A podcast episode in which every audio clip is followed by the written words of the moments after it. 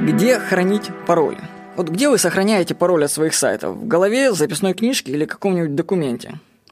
Рекомендую использовать для хранения паролей бесплатную программу Password Safe. Ее первоначальную версию разрабатывал сам Брюс Шнайер, гуру криптографии, между прочим. Ну, программу-то вы сможете найти в интернет, Password Safe. После установки программы вам нужно будет помнить только один пароль, который открывает ваш компьютерный сейф. Между прочим, это очень удобно. Наведите порядок в своих паролях, установите программу Password Safe. Всего хорошего. С вами был Владимир Никонов.